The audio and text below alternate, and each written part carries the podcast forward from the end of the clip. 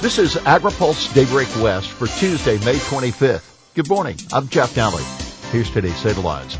Support California farmers. They need it. Drought doubles. Senate Democrats propose clean fuel credit and U.S. rice makes new inroads to Chinese market. Ian LeMay, keep California food on your plate. In an opinion piece for AgriPulse, Ian LeMay, president of the California Fresh Fruit Association, runs through the many challenges California farmers are facing from recurring drought to consumer demands, pandemic fuel market disruptions, and a tripling of shipping costs along with labor shortages and water scarcity.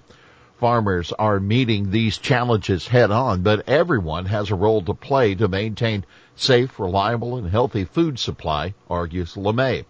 I believe consumers have a shared responsibility to support the industry.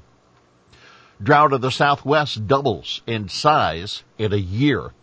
About 92% of the Southwest is experiencing some level of drought compared to about 48% at this time last year. That according to Brian Fuchs, a climate scientist at the National Drought Mitigation Center in a webinar yesterday.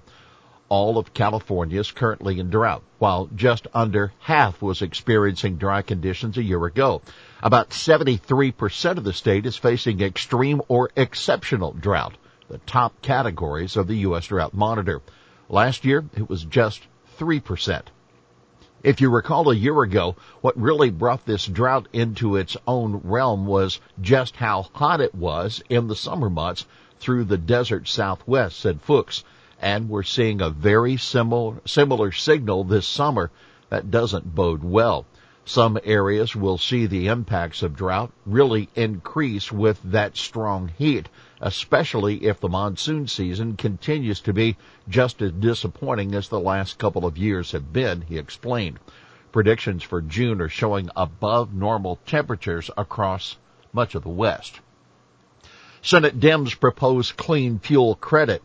Senate Democrats are proposing to create a new tax credit for clean fuels as a part of a package of tax incentives intended to address climate change. The new tax credit would replace a series of tax incentives that are now on the books for fuels such as biodiesel, advanced biofuels, and natural gas.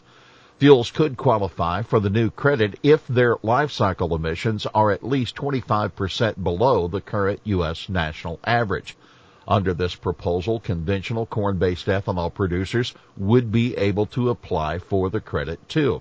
Rather than tie incentives to specific technologies, the tax bill ties incentives to emission reductions and climate outcomes, said Senate Finance Committee Chairman Ron Wyden of Oregon.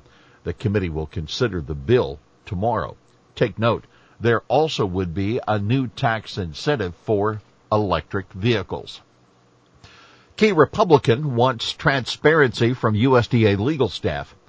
Top Republican of the Senate Agriculture Committee, Senator John Boozman of Arkansas, says he's pushing USDA to share its legal thinking with lawmakers when it comes to key issues, such as the use of the Commodity Credit Corporation. Boozman tells AgriPulse he conveyed that message yesterday to Janie Simms Hipp, President Joe Biden's nominee to be USDA's general counsel. The committee will hold a confirmation hearing for Hipp on Thursday. We talked at length about the importance of being transparent with us, Boozman said. We're concerned about them really pushing the envelope on some of the things they're talking about. He says he didn't bring up the CCC specifically, but Republicans argue USDA lacks the legal authority to use the CCC account for a carbon bank. Keep in mind, the climate smart agriculture strategy USDA released last week doesn't mention the CCC or the concept of a carbon bank directly, but still suggests the department could play a role in supporting prices for carbon credits. I'll take note. Boozman supports Hipp's nomination and isn't aware of any opposition. I think she's poised to do a good job and certainly has the credentials to be in that position, Boozman said. And by the way, did you know that Boozman and Hipp both have deep University of Arkansas connections? Boozman attended the university where he played football for the Razorbacks. Hipp, a citizen of the Chickasaw Nation, founded the university's Indigenous Food and Agriculture Initiative and got her law degree from the university. U.S. rice makes new inroads to Chinese market. U.S. rice sector is still trying to drum up new business in China and representatives took full advantage of a recent agricultural showcase event hosted there by USDA's Agricultural Trade Office. The China-based company, Sungiven Foods, which distributed the first U.S. shipment to China that arrived there more than a year ago, donated U.S. rice to give away as samples at the event, says the USA Rice Federation. We were pleased to see Sungiven participate in this activity, allowing us to share U.S. rice to all of the interested visitors, said Jim Guinn, USDA Rice Director of Asia Promotion Programs. Additionally, we garnered four qualified contacts who expressed interest in U.S. rice, requesting samples and U.S. exporters' contact information, including a food service company to test in their restaurant. Pasteurized butter requirement upheld by federal court. The Food and Drug Administration properly rejected a petition challenging the agency's authority to require pasteurization of butter, a federal judge ruled yesterday raw milk advocate Mark McAfee and the Farm to Consumer Legal Defense Fund sued over the denial of the petition which sought to have butter removed from the definition of milk products and said FDA did not have a scientific basis for requiring pasteurization. But U.S. District Judge Rudolph Contreras in Washington, D.C said FDA properly promulgated its 1987 rule requiring pasteurization of milk and milk products under the Public Health Services Act.